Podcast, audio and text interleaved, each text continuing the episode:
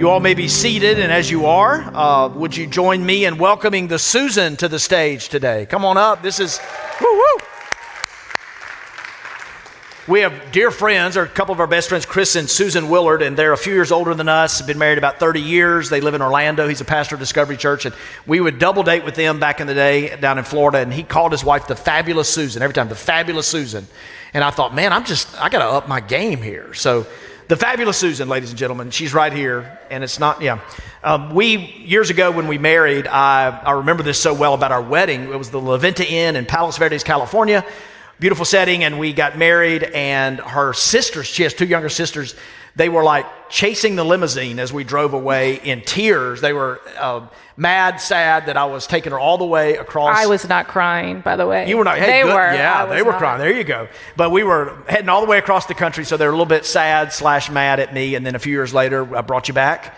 And then, lo and behold, we moved here. And we've been here a long time, about eighteen years. We're no longer young, but we've been in the S I P about eighteen years. And I just, one of the early memories of you adjusting to life in Mississippi.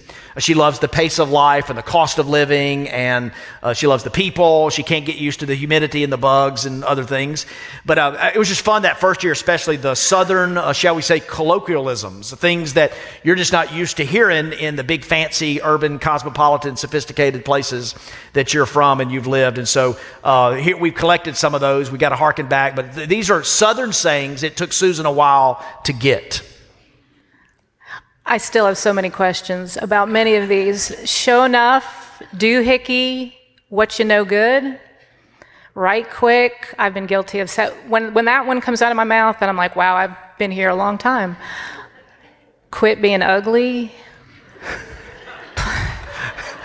She didn't. She thought people were talking about their children's physical appearance, yes, or something. Yes, literally.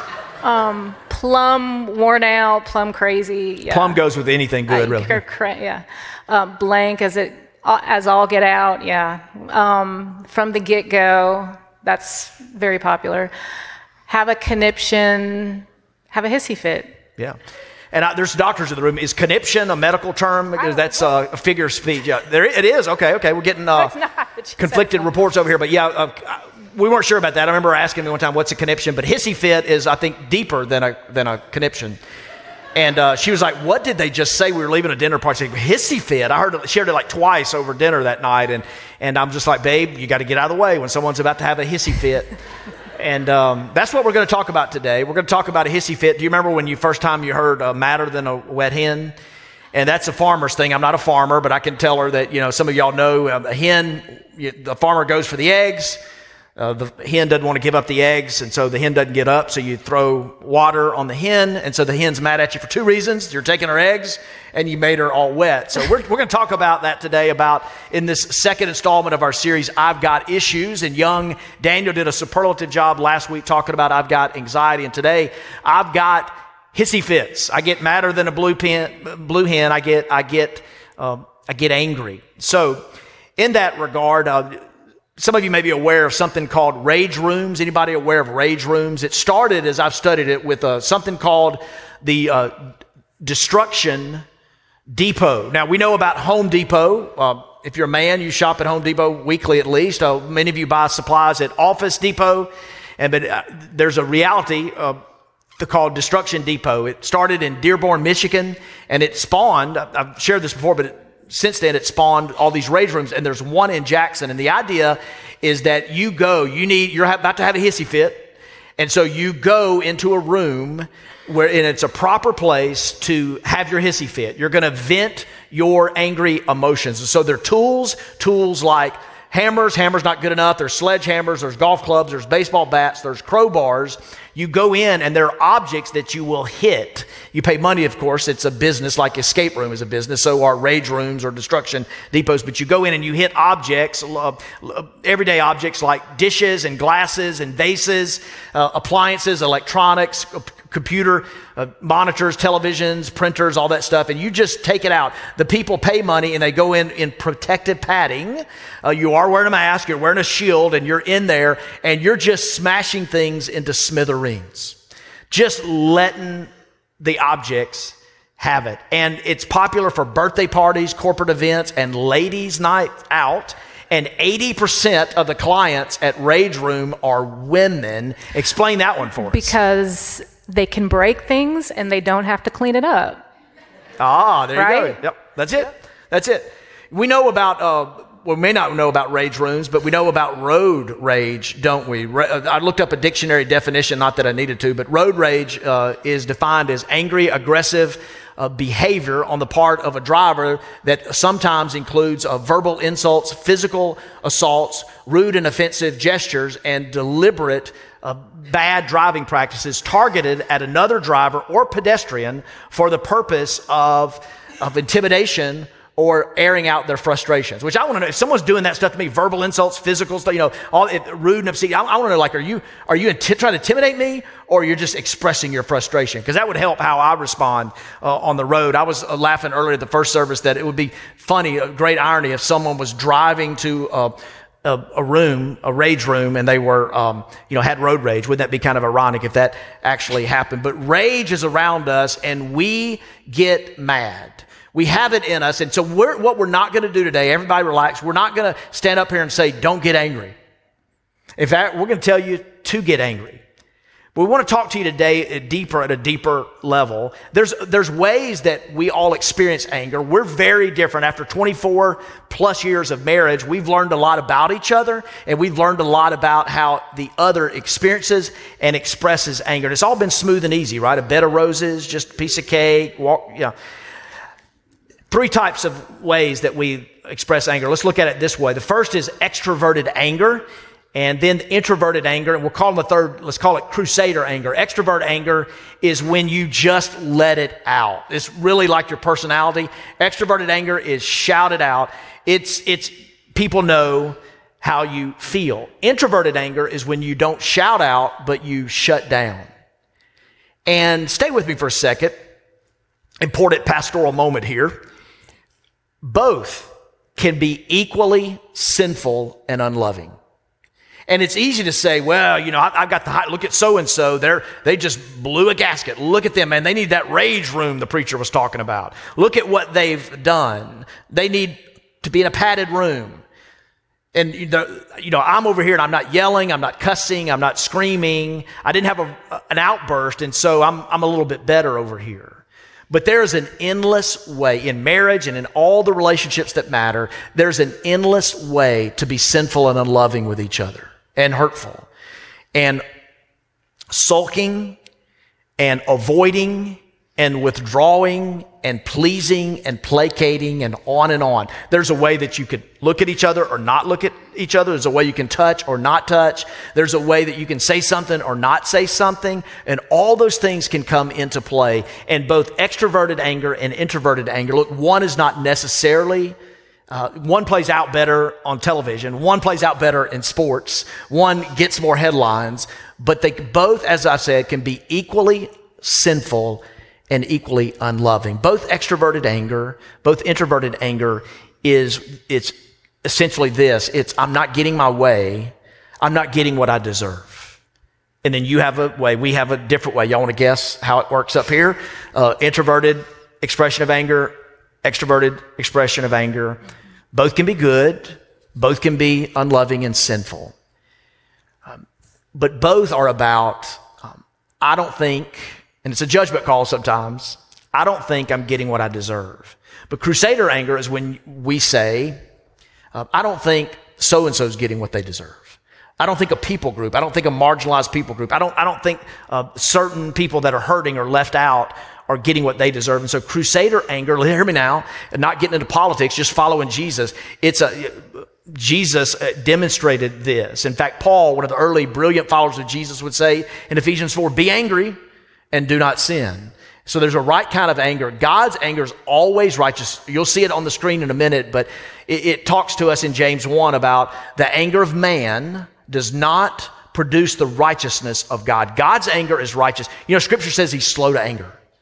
He's slow to anger, and you're like, I don't like God's wrath. I'm subtracting that. I don't like, well, you do love God's wrath. You do love God's anger because it's an essential part of his love. If you remove anger from it, what, what are you left with?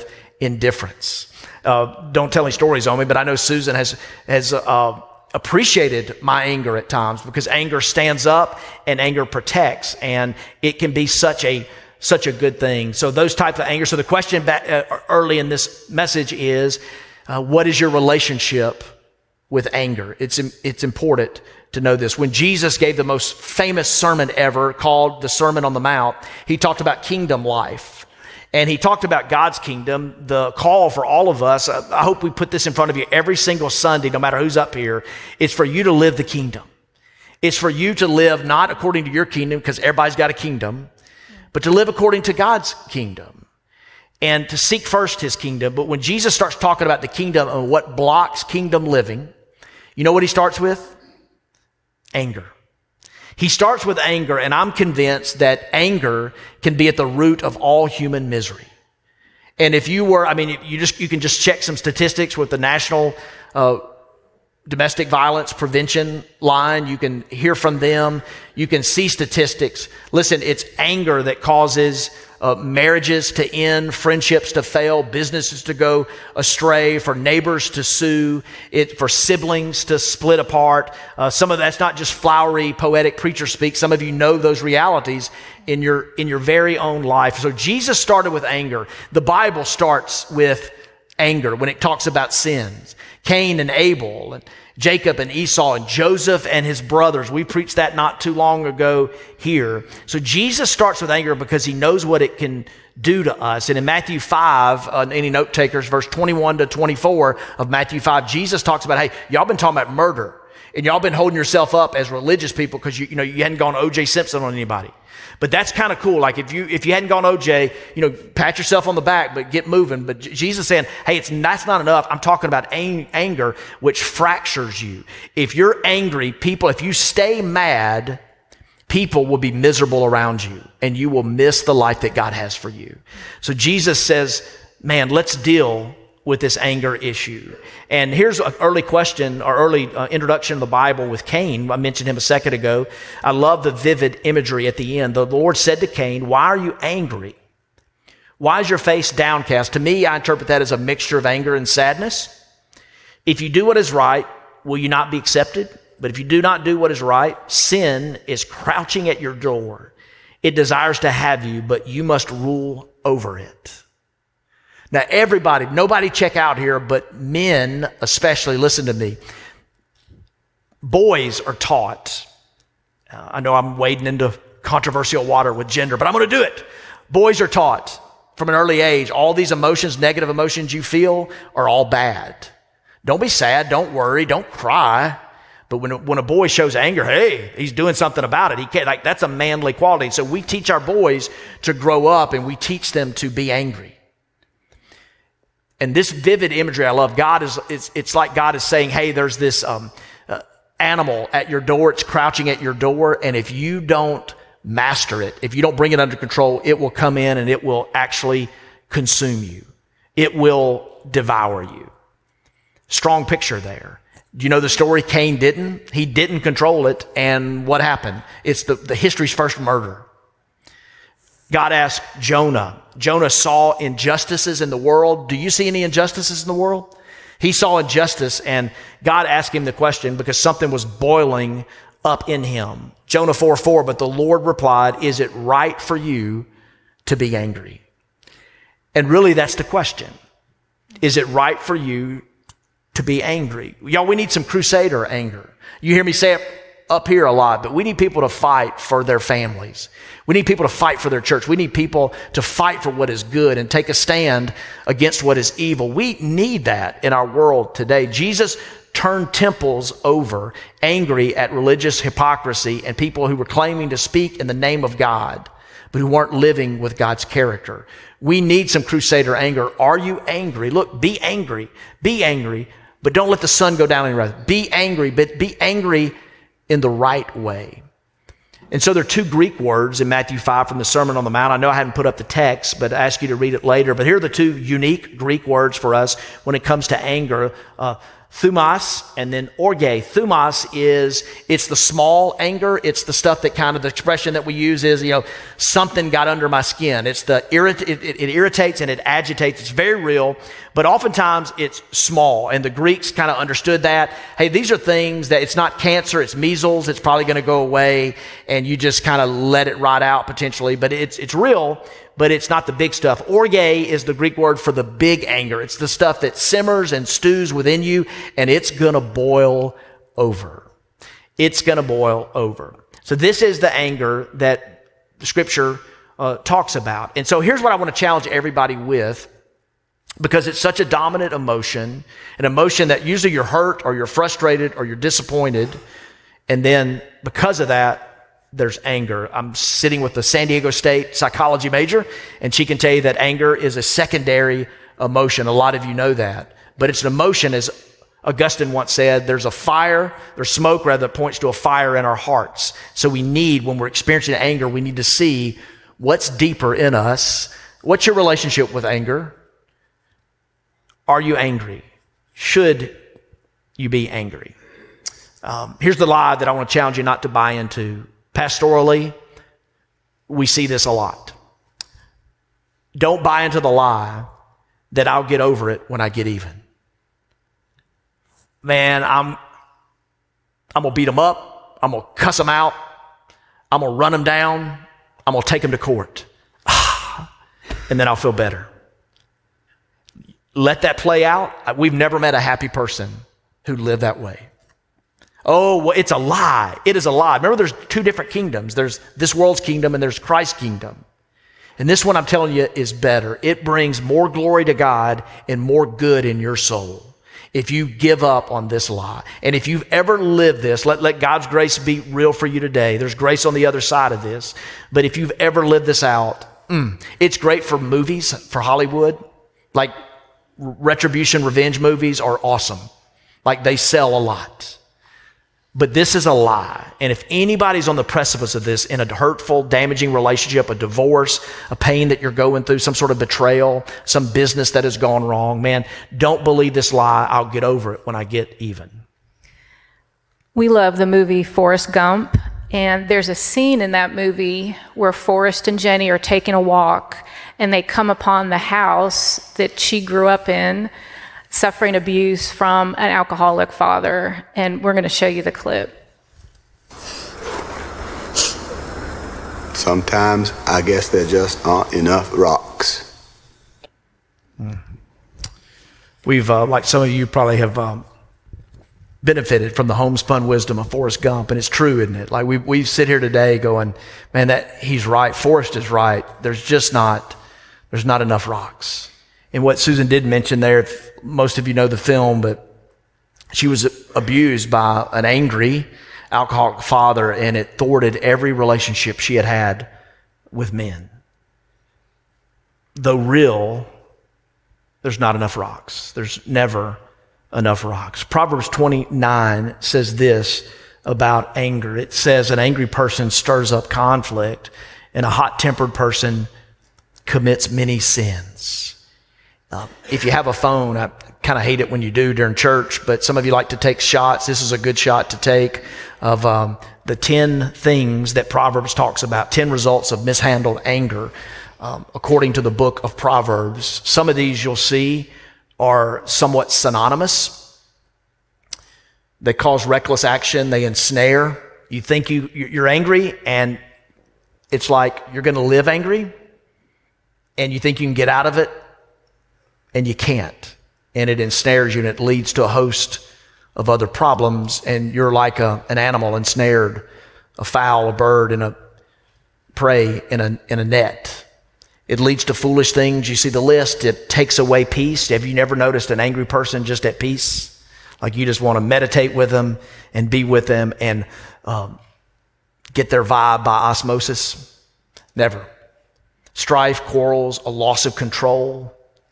And then I just want to say one thing about the last one. It, it alienates loved ones. Anger is such a unique emotion in this regard. Think about this. If you say to someone, male or female, if you say, I'm worried, then if you're with loved ones, let's let's make that Um, let's assume that you're with a loved one and you say, I'm worried. The response is going to be, well, come here, let's talk about it. Hey, I'm sad. Hey, let's go for a walk and let, let's talk about it. But if you say, I'm angry, and you're demonstrating anger, let's put it that way, you're demonstrating anger, what's the response going to be from the loved one? Hey, don't take that out on me. And do you see, when you're angry and when you stay angry and it's, it's expressed wrongly, you're pushing people away. You're, you're pushing people away. So, Uh, let's go to James. Uh, we're bringing the Pew Bibles back next week. Well, you may have brought your own Bible. We're going to have it up on the screen for everybody. But Susan, for a moment, is going to lead us into one of the great portions of Scripture, the half-brother of Jesus, talking about our anger. James one nineteen, my dear brothers and sisters, take note of this. Everyone should be quick to listen, slow to speak, and slow to become angry. So this is a verse that's relating talk, talking and listening. Talk less, listen more. And you have a good example from last summer that... She was staring into my soul when she said that. Um, Share it with us. I, it, it it it impressed me how you handled it. Well, uh, yeah, a year ago, um, you know what the pandemic did. I mean, there's death. It's a disease. It's it's It's a virus. It's been hard for us. It's changed essentially everything, and we've all lived through it. And if you lead something, you, there's added layers uh, where people like myself just didn't know what to do, which is kind of a good thing spiritually. It humbles you. And it was just, it's like we walked in a world where everybody was suddenly an expert. Anybody feel that? Like you were hearing from everybody. So there was there was one week, and this is what she's referring to. She remembers it as um, being someone who chose to be married to a pastor. But like, it was just like, I was I would open up my email. One would be right next to the, the, the other. It'd be like, hey, Pastor, hey, hey, Robert, here's why we need to keep the, the doors closed. And here's ten reasons why. And here are all these articles you need to read. And right next to it was, hey, Pastor, here's why we need to open up fully. Here's the ten reasons why. Here's the articles that you need to read. Hey, Pastor, here's why you need to support the governor slash president. Here's the ten reasons why and the articles you need to read. Hey, hey, Robert, here's why you need to speak up against the president and the governor. Here's the ten reasons why and the articles you need to read. Y'all know what I did? I went to Colorado. I took a vacation and I put down my email. I, I had my phone with me, but I knew that most of the trip I wouldn't even be able to hear from her. I, we went way up into the beautiful remote alpine wilderness. We hiked and it was rugged, the trails, and we were we were at times over twelve thousand feet. A couple of the guys that were with me were in the earlier service over here, but we went out and man, I didn't hear from anybody. And it was just a rare time where uh, now no one's going to email me for a month, but uh, I just I, I just. There was a lot of talking, and I was like, God, who do I listen to? And don't take this the wrong way, but it was like God was telling me. I know he was, you know, sometimes you don't know if God's telling you, but then you read his word, like he's definitely telling me this. But in First Peter four, it says, for he who speaks, speak the oracles of God. Like, I don't have to be your mouthpiece. My job up here is not to speak on behalf of you or to say things that you want to hear or to take your side on a position. It's to speak the oracles of God. It's to, it's to bring his word to the people. I say it often. I don't have to fill this place. I need to fill this place. And I need to speak his word, and I need to listen. I need to listen to him. And so that slowing and the listening has really been invaluable. And I am a people pleaser. And so there's been great, as you know, you've walked with me through this um, sometimes painful journey. But uh, being able to listen to the, the one voice that matters the most has helped me in that regard.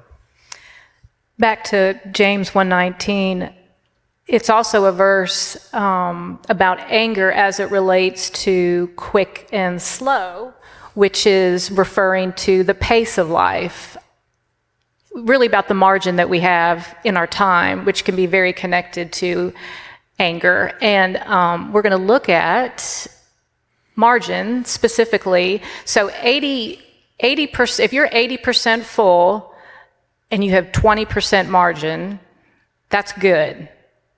ninety percent full, little margin, that's dangerous. one hundred percent full, no margin, that's explosive.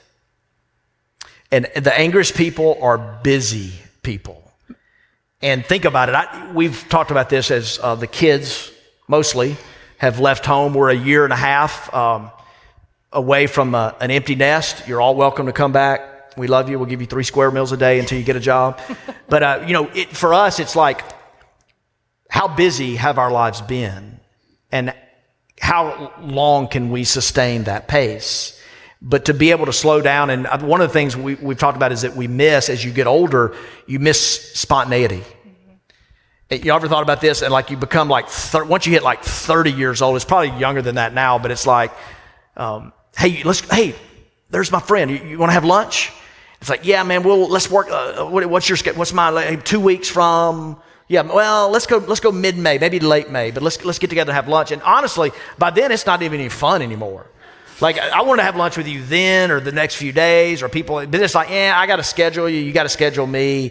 It's, I don't know. Like, are we going to get an agenda before the meeting or, we, you know, and uh, he was in the earlier service, nine thirty back this way, a guy named Kyle Bennett, a friend of mine. He used to live in our neighborhood.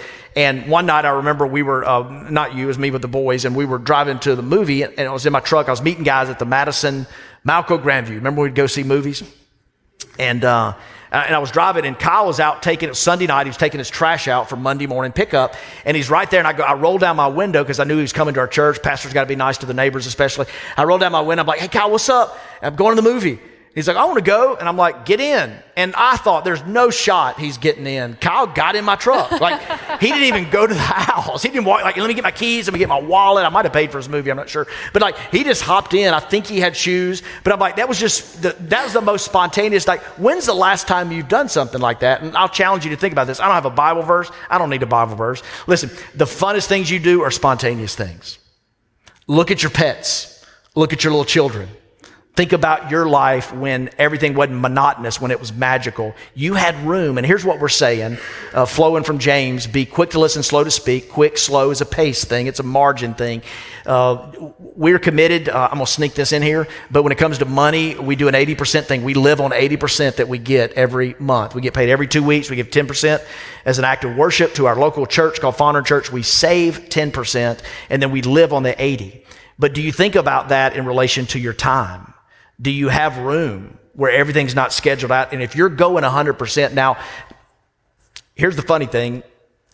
We have, um, we're kind of clean freaks. We like things to be organized, although we have drawers in certain parts of the garage and my closet that's not always completely clean. But one of the things that's kind of embarrassing to us is when you walk out our back door, the door that leads to the garage, that leads to the vehicles, where we are reminded that we're in a hurry a lot of times, and we there's shoes there, and some of them are slip-on shoes, and then, you know, there's Sunday church shoes, right, and they're not slip-on shoes, but we sh- treat all of our shoes the same. We act like they're all slip-on shoes. And here's the sad thing, even the slip-on shoes, they're pressed down. Isn't this embarrassing? Like, we were talking about this yesterday. They're pressed down, so the back part of the shoe is like, y'all know what I'm talking about? It's like it's pressed down. It's flat like a pancake. It's really ugly, and it's embarrassing. Now, I've never been walking around where somebody's like, hey, look at the back part of your shoes. But it's just funny how that is. Funny, not funny, but it's just a reminder that we're in such a hurry sometimes. We're going so fast that like we're not even having time to put on our shoes properly. Is it just me?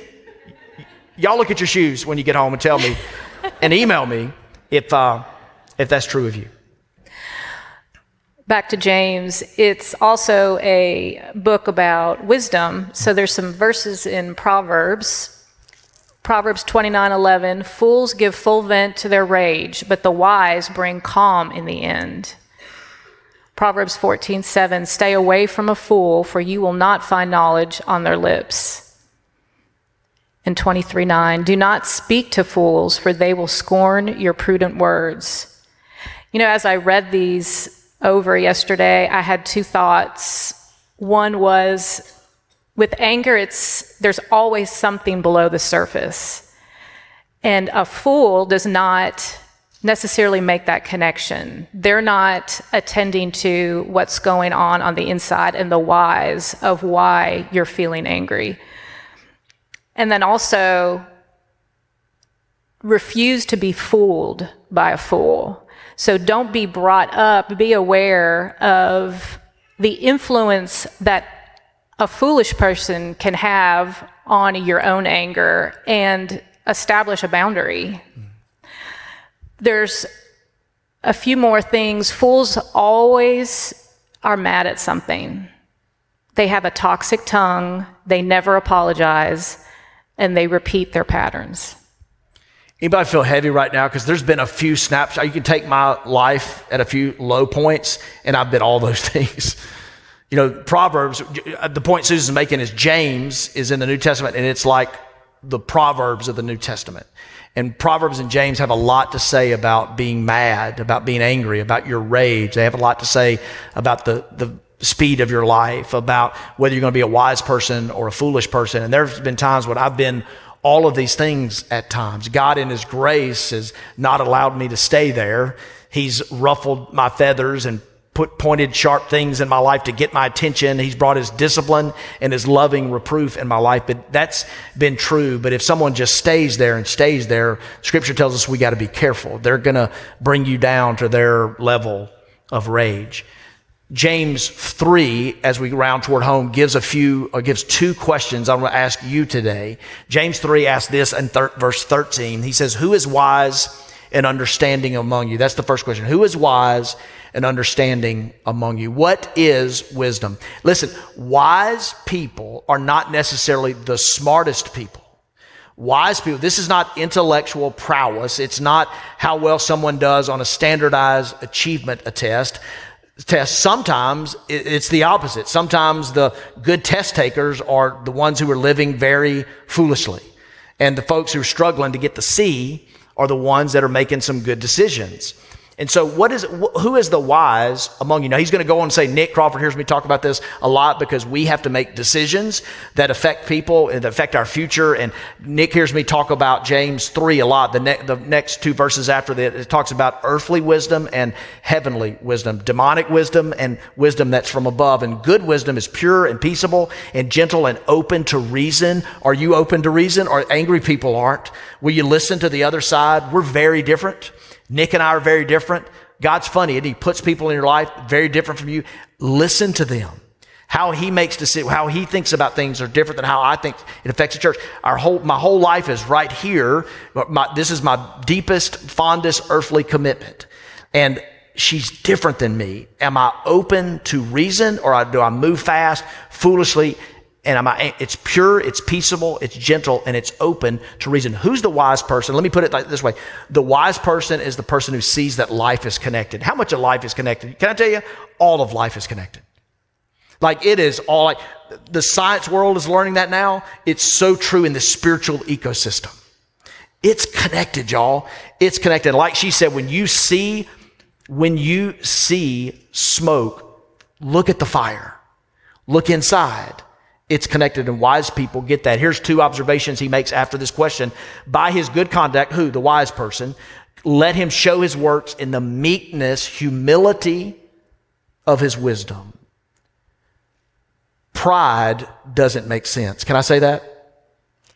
Um, I feel like the old grouch in the room at times, probably because I'm getting older and never grouchy.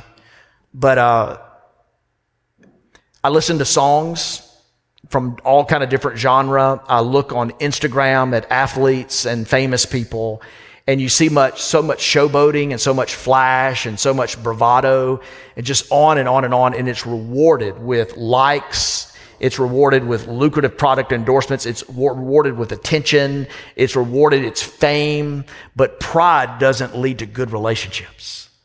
But when you're proud, you're angry. When you make it about you, and James is saying, hey, who's wise among you? Here's what you're going to do. You're going to actually see it in your life, because wise people, Jesus taught in Matthew seven, Sermon on the Mount, the difference between a foolish person and a wise person, they build houses. One builds on the sand, one builds on the rock. A storm comes, a storm comes to both of them. Don't ever attach to God promises he had made in your life. Storms are coming. Listen, everybody, we preach it some at Fondren Church. Storms are coming. It, it, the message of the gospel is never live a wise life and you'll have less storms. Like, it ain't in here. Storms are coming to everybody, but the difference is the sand and the rock is who does something about what they hear and who doesn't do anything about what they hear. Yesterday, we hosted the Fondren Urban Ultra Marathon. Anybody participate in that? Anybody see that in our parking lot? There were tents, and it was fun, and it was festive. And Chris Mixon, our student pastor, he works with our middle school, high school students, uh, with our son. Chris ran fifty-five miles yesterday. What'd, what'd y'all do? fifty-five miles, and he got a shirt. Guess who else got a shirt? I got a shirt. Guess how many miles I ran? Zero. But I got a shirt. So five years from now, I'm going to be telling people how I ran fifty-five miles. Look at my shirt, right? No, I'm not going to do that, but I got a shirt. Chris deserved the shirt. Chris did something. I'm just going to wear the shirt. It's my color. It looks good on me. I'm just going to wear the shirt. but I didn't do anything.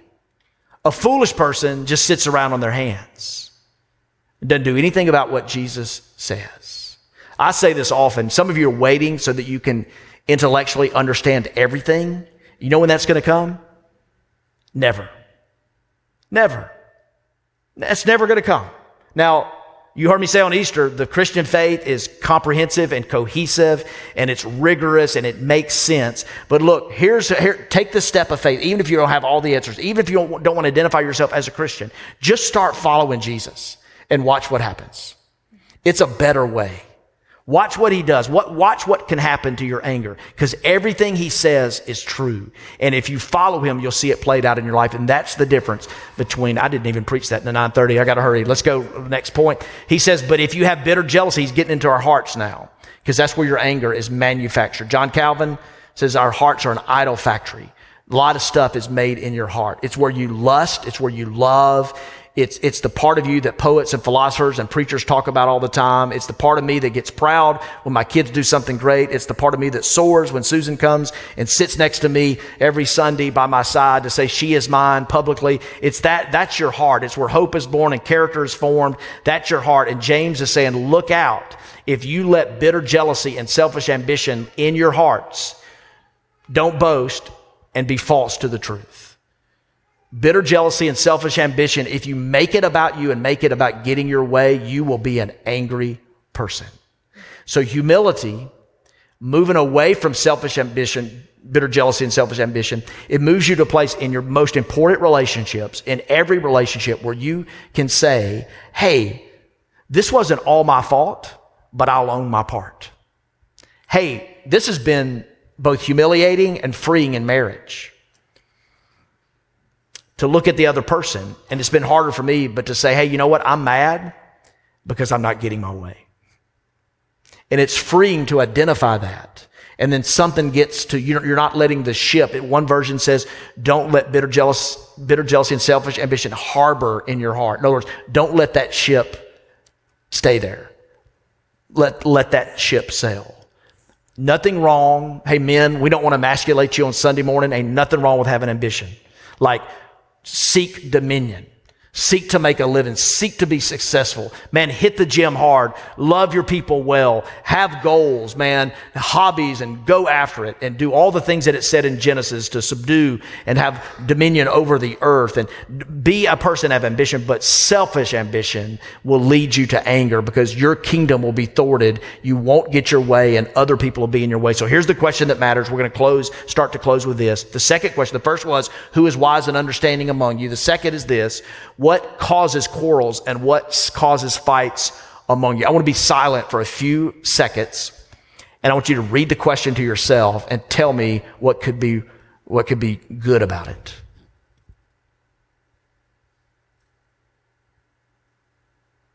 We're resistant when we read that. Here's how we live. We don't say what causes fights. That's not our question. It's who. Hey, James, don't, don't ask me what causes. Don't ask me what, because you're going to get in my business. Let's talk about who, because you know who causes fights and quarrels? My mom. You know who causes, you know, my son, my wife, my kid, that friend, that difficult coworker. It's always a who. Don't ask me what causes. Ask me who, and I'll tell you who they are. And James is saying, let's go different. Because if you think it's a who, you're going to miss the what. And there's a what underneath the surface of your life. And the what is causing, and here's the, here's where he goes with this. He says this: is it not this? Like a laser guided smart bomb that's going to hit its target. Isn't it your passions that are at war within you? Yes. Yes, yes, yes. Hey, babe, sometimes it's not all my fault, but I need to own my part. Can I tell you, I'm mad because I'm not getting my way. I don't let the, I don't let bitter jealousy and selfish ambition dock. I don't let it harbor, and we can move on in the space between us and the spaces that matter, the space that matters with God. So I want to leave you, we want to leave you with three um, forks in the road, the, right here. You could live one of a few ways. You, you can live with the get everyone to behave philosophy, or you can follow the one who forgave. You can get up every day and say, I'm going to change my circumstances, or you can live with this posture, change my heart's stance. You can live mad, or you can release it to God. Let me say this about circumstances. Traffic is going to be bad. Referees are not always going to get the right call. Friends are not always going to agree with you. I want my food hot. I want my package delivered. I want my friends to always agree with me.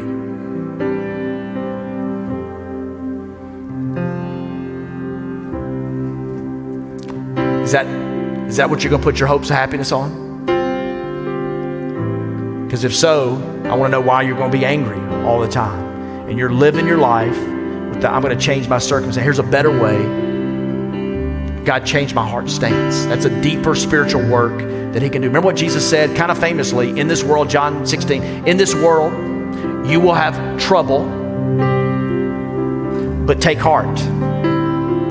I've overcome the world. Nothing in there about your circumstances being good and favorable often, but your heart being changed, your heart being attuned about no matter what happens, whether it's peaceful waters or raging sea, it's all the same to me, no matter the circumstance, because there's something deeper in there that's the work that he's doing in our heart. Or you can live mad, or you can release it to God. So Susan and I are going to stand, and we're actually going to ask you to stand.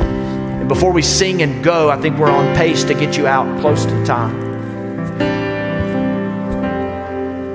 I want to put up some passages. Are y'all still here? You still hearing me out there? I want to put up some passages, and I want you to just in the moment as you're standing uh, to meditate on these truths from the Word, and let uh, God minister to you in the moment. Try, try to eliminate any commotion or any, any of what's next in your heart. And just focus on these passages, and we'll sing before we go.